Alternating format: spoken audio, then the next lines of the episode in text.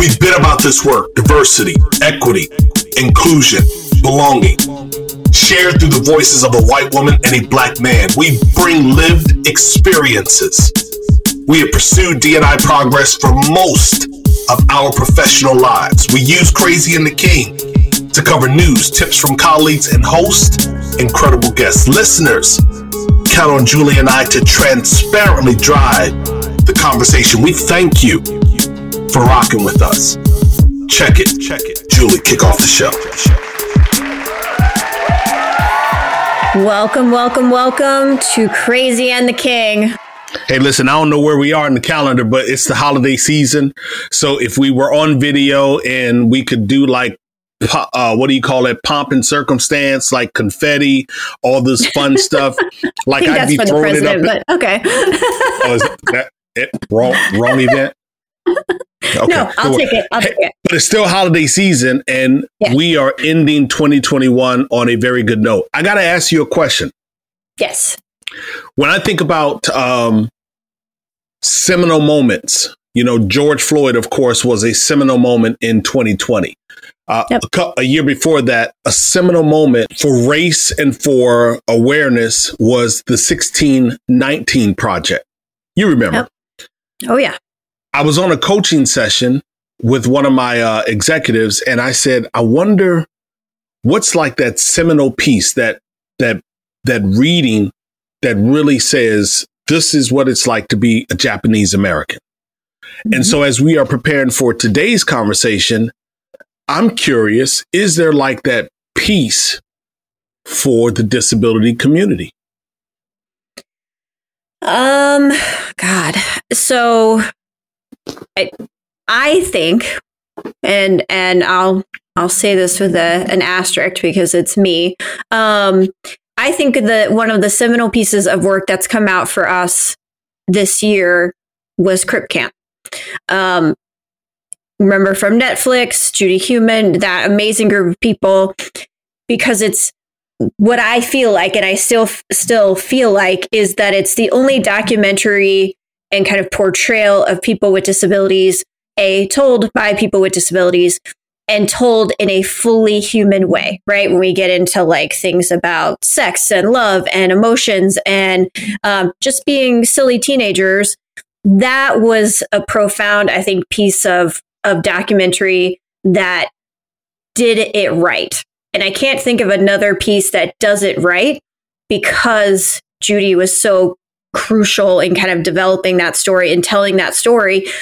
And what what I learned, something else that I thought was pretty fantastic and have been using a lot in my conversations was the cooperation between the the black civil act civil rights activists excuse me and the disability civil rights activists um, and how we worked together to support each other in a lot of different conversations so that would be my pick yeah, you know, it's amazing um, because black folks always show up. We really do. Like we always show up for every community for the most part. You know, I I, I don't want to speak in terms of uh, totality or entirely, uh, but we just seem to always show up, which is a yep. subject for another conversation. And our guest today is going to be able to talk probably at length and in detail Crip Camp, the disability community. But before we get to our guests, how are you? I'm good, good. Wrapping up 2021. Again, it's been a freaking fantastic year for me and for Disability Solutions and the work that I'm doing at our parent company, as well as for the podcast. It's been a really great year for us, and I've enjoyed um, this year with us. How about you? Yeah, you know, I've enjoyed all of our years with us, and I think you've enjoyed it a lot more because you are more comfortable. You know, you feel more present, more connected to what it is that we are doing. I remember a couple of shows back how I asked you that question around you taking that sigh of breath. And I even noticed since then you haven't done it as often. So you are even more comfortable than you were a couple of months ago with our recording. So Listen, why don't we do this? Oh, um, it's a little early in the show for us. We normally would spend some time uh, covering highlights. But Julie and I, we didn't really have like a short season. There's podcasts that have like a short season 20 episodes, 24 episodes, 15 episodes. We have to work over these parts. Um, and so we've covered enough news stories over the last year that listen, all you got to do is just hit rewind on any of them and you get any flavor of what was happening. You know, that's one of the things that I love. Like our podcast gets to be a moment of history. We get to look back and listen and understand exactly what was going on at a particular time. But right now, during the holidays, we kind of like just took a step back from the news. Not as if it's not been happening, but we, we took a step back and we've done the show a little bit differently. So let's just do a quick ad uh, break and then let's get into our guests. Cool. Sounds great. Do you love news about LinkedIn, Indeed, Google, and just about every other recruitment tech company out there? Hell yeah.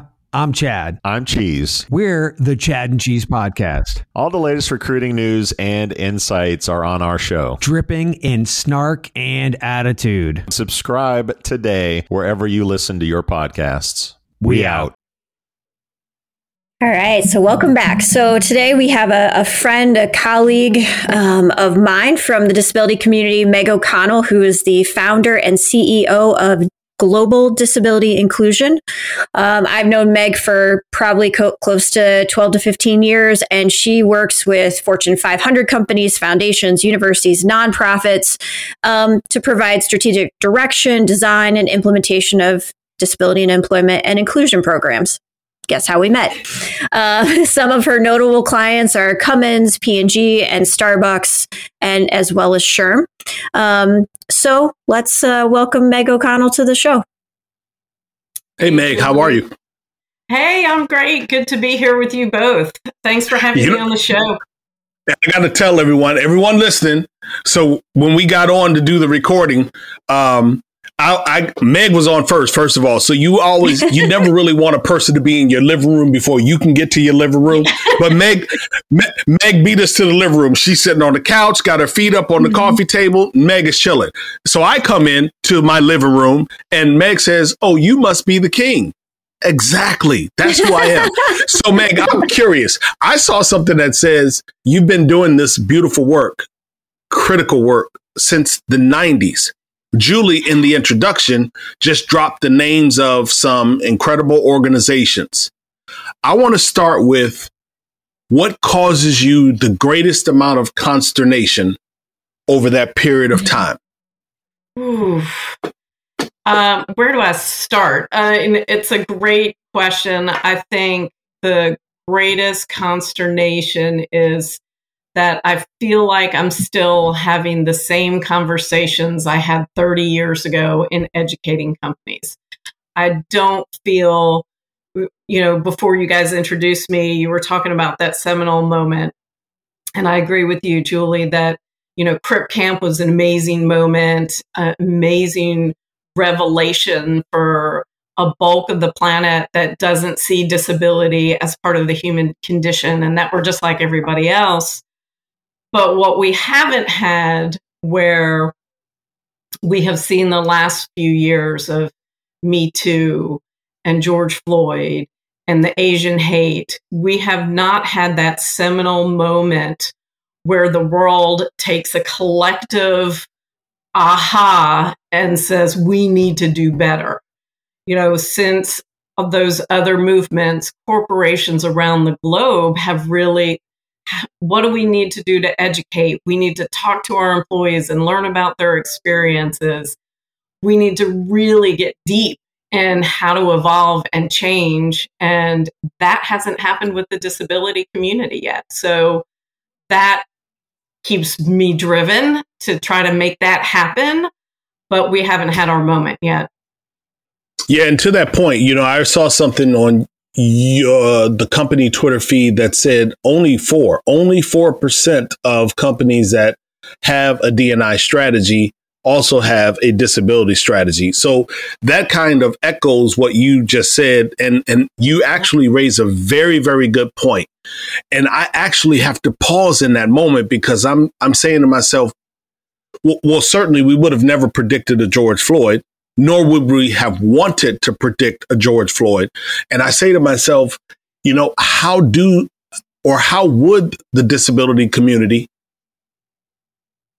experience that moment? Like, like in in the in the minute that you're saying that, I'm li- literally saying to myself, what could possibly happen?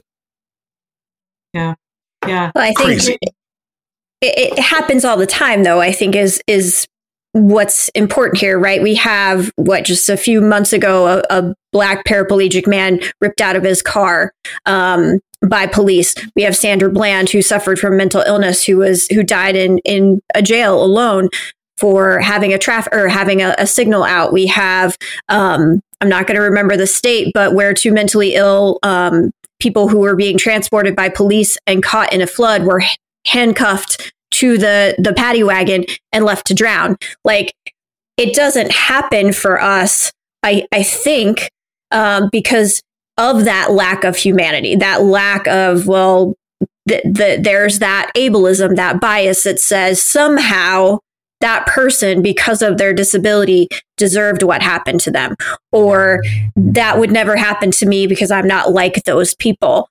And that I think to me is is the difference. And and sorry, Meg, I'll let you hop in. No, I think you're exactly right. And there was the deaf man who was, you know, um, arrested because they didn't believe that he was truly deaf. I mean, there we have countless over and over, and would never want to wish a George Floyd moment on anyone. But you know what we are seeing is exactly what you've said, Julie. Is that there's no outrage when it happens to people with disability. Any How do we change that?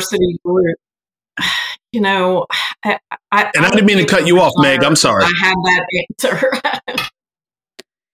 I would be able to retire if I had that answer. I, you know, I think it's um, continuing to educate people, continuing to share those statistics of really, you know, corporations around the globe, 90% of you have diversity programs, but only 4% have disability inclusion programs. You should be ashamed of yourselves. I mean, it is 30 years past the ADA. We have similar legislation in countries around the globe, but disability is still that group that is othered. We still pay sub minimum wage to people with disabilities. You know, how is this still even possible? Um, so we need true leadership from businesses and um, really digging in deep with disability inclusion and not putting out a press release when it's Disability Employment Awareness Month or, oh, we did some trainings during that month. You know, we need to get to a point where disability is embedded across all lines of business, across every company. So we started off super intense, and that's how Torin and I like to roll. Um, well, let me take it back. I was actually thinking about this this interview today, and I realized that I have never asked you how did you come to this work. What what drove this passion for you? Gosh, you know, it's um, you know a funny story as I as I look at it now because um, it just sort of happened. Um, I live in St. Augustine, Florida. The School for the Deaf and Blind is here. So grew up seeing people in the deaf community around, sign language at my church, you know, everywhere I went. But then as I embarked on other parts of the world, realized that that kind of sense of inclusion wasn't the norm. And so when I lived in Richmond, Virginia, and I was working for a bank, this was early in my career, in my 20s, I was a bank teller and um, started taking sign language classes in the evening just for something to do to meet people. And part of what we had to do for our homework was to go to what they called silent dinners. And the mm-hmm. deaf community would get together and they welcome students to come in and practice your sign language class, uh, your sign language skills.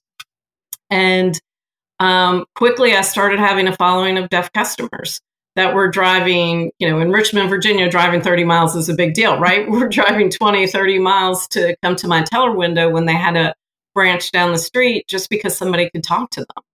And I was still a student, so I wasn't that good. And like every good 20 something, I sent a note to the CEO and said, I've got some really good ideas about, you know, because we were close to um, Gallaudet University, which is the second highest concentration of deaf and hard of hearing people in the in the country.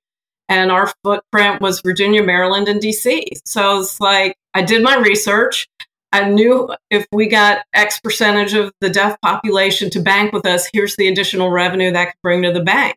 So that was really my first, um, you know, consulting project uh, when I was in my 20s. Uh, he agreed to meet with me. He thought it was a good idea, and hence my disability inclusion career was born. Hold on, stay there for a minute. Stay there for a second. So we got all of these fancy folks out that are really, really smart, and they say, uh, you know, on your resume you shouldn't put anything more than 15 years ago, 10 years ago. You know, I, I subscribe to some of those things too. I'm, I'm just as guilty. Do you still have that story reflected on your resume? I do not have that story on my resume. okay, I'm just wondering because it's really a great story. And what that shows is that analytical observation. You immediately connected it to the business proposition and value for the institution.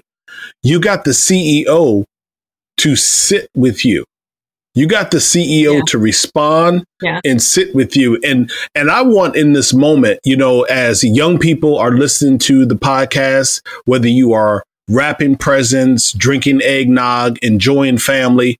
I want young people to really think about what you just shared because there are a lot of critical folks out there that says the millennials and Gen Zers, they are too ambitious and they want too much and they don't want to pay their dues sometimes we just have has we sometimes we just have to stop and listen to what they're saying and be present with the information that they are given. Just imagine what would have happened had the CEO ignored you. The bank did something to maybe change it. Perhaps they could have relocated you. Everything fell in place. And I think that that's a beautiful story. It it, it you know looking back at it now it's it's a fun story to tell. And i actually think the credit goes to the ceo and i'll go ahead and name him. It was richard tillman at the time. Um, and i had seen him at a company event and he talked about having an open door policy and i was like well i'm going to take him at his word. And he could have easily said what's this teller doing writing me this memo and passed it on to somebody else but he said, you know, I said I have an open door policy. Here's somebody with an idea that wants to sit and meet with me. And he saw merit in it. And that's how it began. And it also encouraged me to continue to always dream big. So you work with a lot of big companies. You got some great names under your belt. Um, and I love, you know, is we sit in the same space, the the names that are coming under our belts, which is amazing. But there's all of those times, right, that I can think of in not just the the past, but even in the the, the recent past where I've had to say to a company, you know what? It's not going to happen because you're not there, right? You might be interested, but you're certainly not committed. And I kind of have a checklist that I go through that I know when we're we're at that point. Obviously, investment and resources and and money is, one big piece. But what are some of the other kind of um, that your seasoned eye knows or your seasoned ear knows like this company is ready to roll down disability and inclusion this company is like not even close do these things and then and then we'll talk yeah yeah, it's you're so right. And I, I, think it was a couple of months ago. I, I posted something on LinkedIn that just kind of had my image, and then it just said, "You're not ready yet." And it's a conversation that I had with a client that I had been talking to, or you know, potential client for a number mm-hmm. of months. Oh, we're in, we're in, we're in. Oh, we have competing priorities here. Oh no, sorry, we can't do that. It'll be next month. It'll be next month. And after several months, I said, "You're not ready. I don't have time to waste on mm-hmm. people who are not ready. When you're ready, call me. We'll absolutely help you there. Um, and and that happens more than than um, I would like because mm-hmm. um, I think a lot of times companies come in and think, oh, we can do a handful of things and we're done, right? We can do some training, help us set up an employee resource group, Um, but how you and I approach this, Julie, is that holistic, embedded approach as part of your business and part of your business strategy. And companies get, oh, I didn't realize I was going to have to do all that, or that that's what's going to take to really have a commitment in disability inclusion. Um, so I think sometimes they come in not with eyes completely wide open or think that it's going to be different than other diversity initiatives, which require the same thing, right? That it's part of your mm-hmm. strategy, it's across lines of your business, everybody in the company gets trained on it. Somehow, organizations still think that disability isn't going to need that same level of commitment. So I think that's um, kind of the big red flag for me when I start talking to folks. Um, I have a favorite client right now. I've been working with Michaels for almost two years right now, and and and I say this to them all the time. In my 30 years in this business, they are easily my favorite client. Um, they have, you know, every discussion, every conversation is how do we make that happen? What do we do next? Where can we go from here? How do we go from, you know, 600 stores to 1500 stores and have, you know, 3 to 5 people with disabilities employed in every store? I mean, they're just on it and their team is engaged and enthusiastic everyone wants to be part of the project. We're having to say, hey, we're not there yet. You know, pull your jets. So, you know, there aren't a lot of clients that have that kind of commitment and energy. And so they've been super fun to work with. And how yeah, long did it talking about- take them to get to that place? Oh, sorry. You go ahead, Tor. No, no, go ahead. Go ahead. Uh, how long did it take it take them to get to that place? One where they trusted you enough as their their expert in the space, um, but that they started seeing some outcomes that made them go, "Oh, this really does work. We really can do this." Yeah, it's it's interesting because they actually had started working with another organization first, and so um, and things didn't go particularly well for a variety of reasons. Um, and, you know, then they came back to me and said, Hey, w- we want to give this a try. So they had had some bumps in the road themselves. So they knew that they knew a little bit more than just starting from scratch completely. And, um, you know, I had um, spent a lot of time building trust with the leader. And that really helped us catapult things in a much bigger way that we could create a program um, that started with the future in mind rather than starting with all right what are the three things we're going to do this year? And they immediately went to who do we want to be five years from now in this space? And how do we back into that and get there? And so that's different. At least it's been different in my experience. You get folks that will get into it and may say that, you know, a year in, like, okay, we've run our pilot program. But that was their approach from the get go is like, all right, let's think about and let's do our strategic planning and really dive deep into it and do our internal assessment of where we are and know where we need to go. Um, so their commitment commitment was clear from the get go. Yeah, I just went to uh, you know Google real quick to look at who's leading the organization. Another young person, 47, leading the organization. How, how does that influence the way that you communicate with him and or how he supports the work that you are doing? I mean, do you see a difference in and everybody's different, but but do you see a difference in his youthful leadership style as compared to maybe some of the more senior leaders who who may not be as supportive of you know diversity efforts around people with disabilities. Yeah when i was in banking and the term still stands today we used to call it male pale and stale.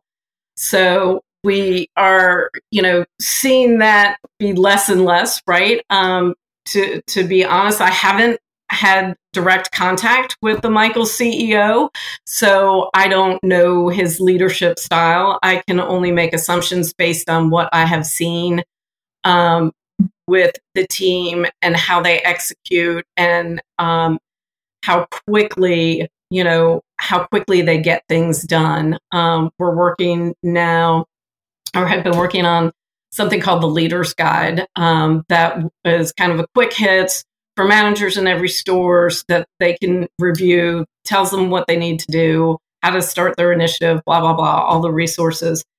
And anything like this that gets created at other big companies can take months to get approved. I mean, literally, it took them a week to say, yes, it's done. Let's roll this out. We're ready. So they don't mess around. They, they, they are about getting it done. So I would venture to say his leadership drives that. So, kind of wrapping up, right? Just a couple of kind of quick hits. So, what do you see as the most positive and notable change in the workplace for people with disabilities? Let's say in the past five years or however long you want to kind of roll back.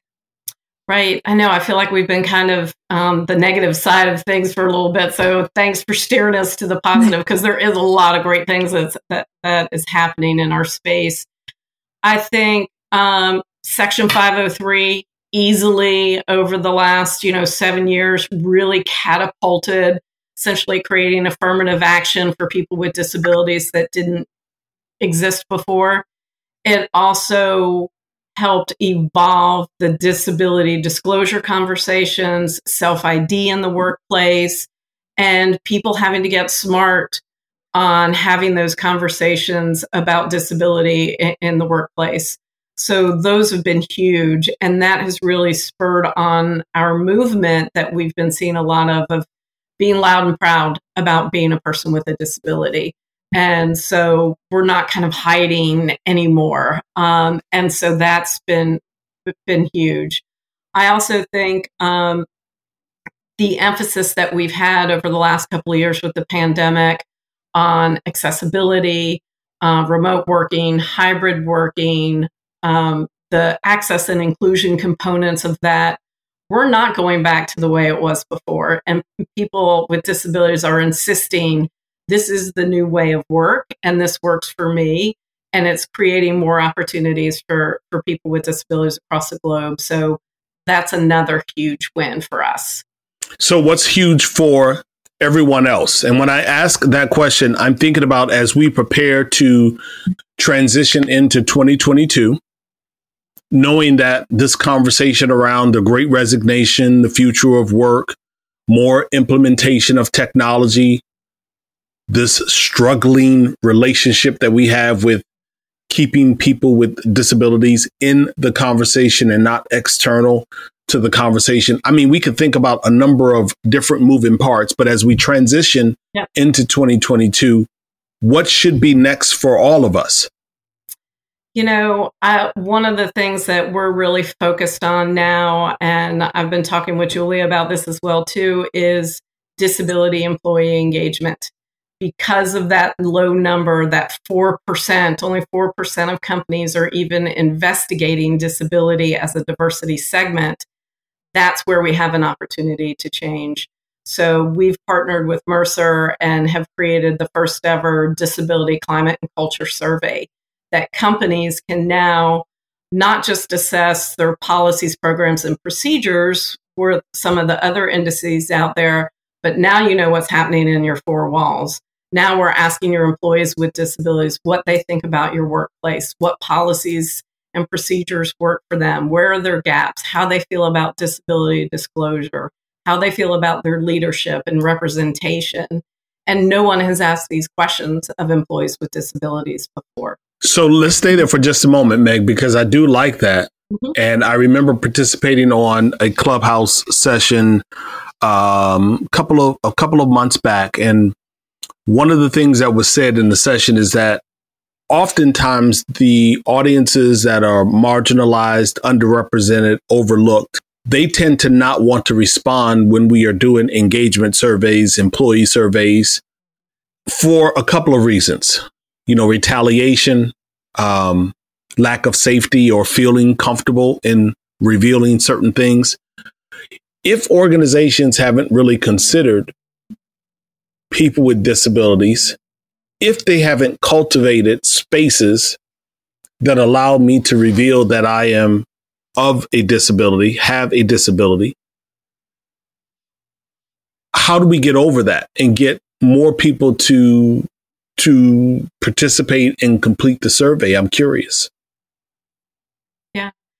Well, you know, as with most surveys, it's anonymous, right? So your name doesn't get attached to it. And the unique twist that we took on this survey that I think makes it extra special is that we're surveying both employees with disabilities and employees without disabilities. So at the beginning of the survey, you'll be asked, Are you a person with a disability? And we'll provide definitions and some examples. Or are you an ally, an advocate, a parent, or a caregiver? So the bulk of the questions will be the same um, for the first part of the survey. But then when you get to the disability related questions, they'll split off a little bit. So if you're a person with a disability, you'll be asked questions about um, obtaining an accommodation. Did you have to provide medical documentation as part of your accommodation request? Um, have you disclosed your disability at work and did you feel it was a safe space to do so? If you're a person who's the advocate, ally, or parent, your questions will be more along what you're seeing. I see examples of my leadership talking about disability in the same way they do other diversity groups. I see my colleagues with disabilities treated with dignity and respect.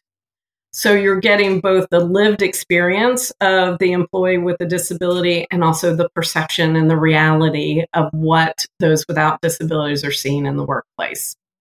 So I think it's going to provide that holistic view for companies that participate in this in really giving them the kind of you know look under the hood of what's really happening and how people feel about disability inclusion at our workplace so, Meg, if people are interested in the survey, if they want to learn more about you or just connect in general, where do they find Meg and where do they find Global Disability? Yeah, um, globaldisabilityinclusion.com. Uh, you can find me on LinkedIn. Um, we've got a, a, generic email info at globaldisabilityinclusion.com. You can send information there. You can find information about the survey on our website too. I give out my email all the time. So if folks want to email me directly, it's meg at globaldisabilityinclusion.com. Yeah, I absolutely love that. Uh, when will the survey be available? The survey will run for three weeks, February 14th through March 4th. We've got some really exciting brands that have signed up, so we're really looking forward to it. And companies also get to get benchmarked against our uh, 12 million data sets that we've already captured within Mercer. So I think this can be a game changer for companies. Meg O'Connell, executive director, she is the boss. Uh, she recognizes that we have some work to do. It's beautiful work, but that she and her team and so many others are doing it, and we need all of you to help to do it as well. You can find them on Twitter at Global Disabilit. It actually ends with the T. I think it probably was just that it was too long to put the Y on there, but it's global. yeah, that's all right. We need to, we, you know what? We need to get a, we need to put a, petition up to Twitter to let, let them add like one more uh, uh, character space, if you will. Global.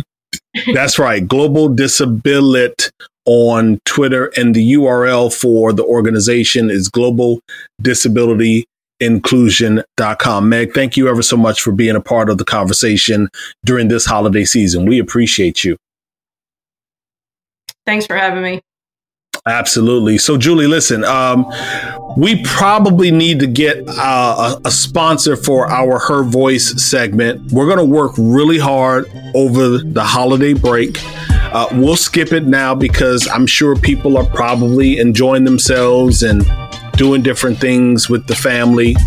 I like that. I actually like that. I want to make sure that I am tweeting out that survey so that we can get more people to participate to get over on the website because uh, it really is a part of the consulting that we do. We ask the questions, but I'm asking myself as I listened to Meg and her contribution, am I even asking enough questions? More importantly, am I asking the right questions? So I appreciate Meg and her contribution. That was great.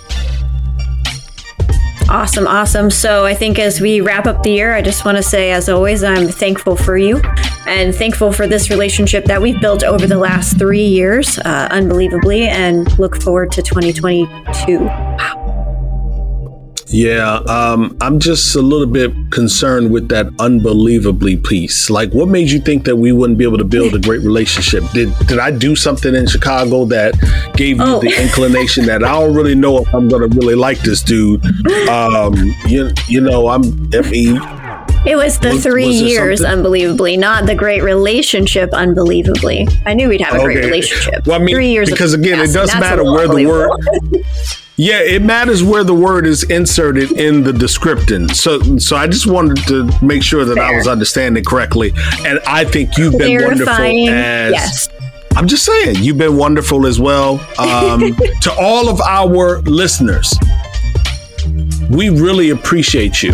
Like Julie and I did not know three years ago where this whole thing would would kind of be. We didn't. We, we really didn't. Like we've gone through iterations of what the show would look like. We've gone through iterations of how we put it together. I mean, we've done some things. Uh, producer, intern. Shout out to our intern. Like, if she has not been a wonderful addition the second half of 2021, absolutely, absolutely appreciate. Make sure you pay her. I told her, I said, look, Julie's going to pay you. She said, no, she doesn't have to because I'm an intern. I said, we don't do free work around here. You are going to be rewarded. And I said, and if Miss Julie, this is what I said to her. I said, if Miss Julie doesn't pay you, have your mom call me. Because I wanted to make sure I was protected. You know what I'm saying? Yeah. have your mom call me. yes, have your mom call me. You've been wonderful. I absolutely appreciate you. Yes, to our listeners, we appreciate each and every one of you. We want you to stick with us, enjoy the remainder of the holiday season. Please make it a point to share the pod, this one and so many of the others, with your digital tribe. Come back and rock with us in 2022. Same energy, same, same commitment, just a brand new year. Happy holidays. See ya.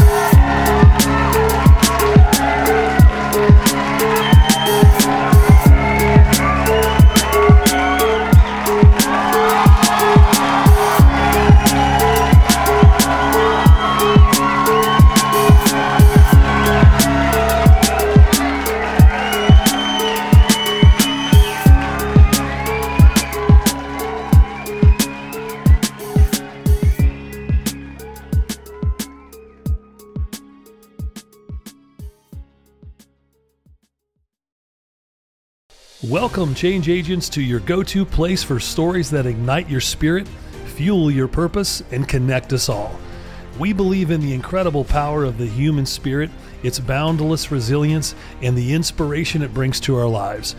On the Driving Change podcast, we'll journey together through the extraordinary yet very relatable experiences of some of the most amazing people on earth. Our mission?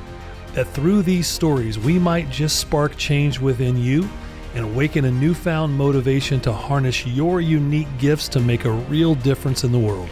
So get ready to be inspired and join us on this incredible adventure. You can find the Driving Change podcast on Apple Podcasts, Spotify, iHeartRadio, or wherever you love listening to your favorite podcasts.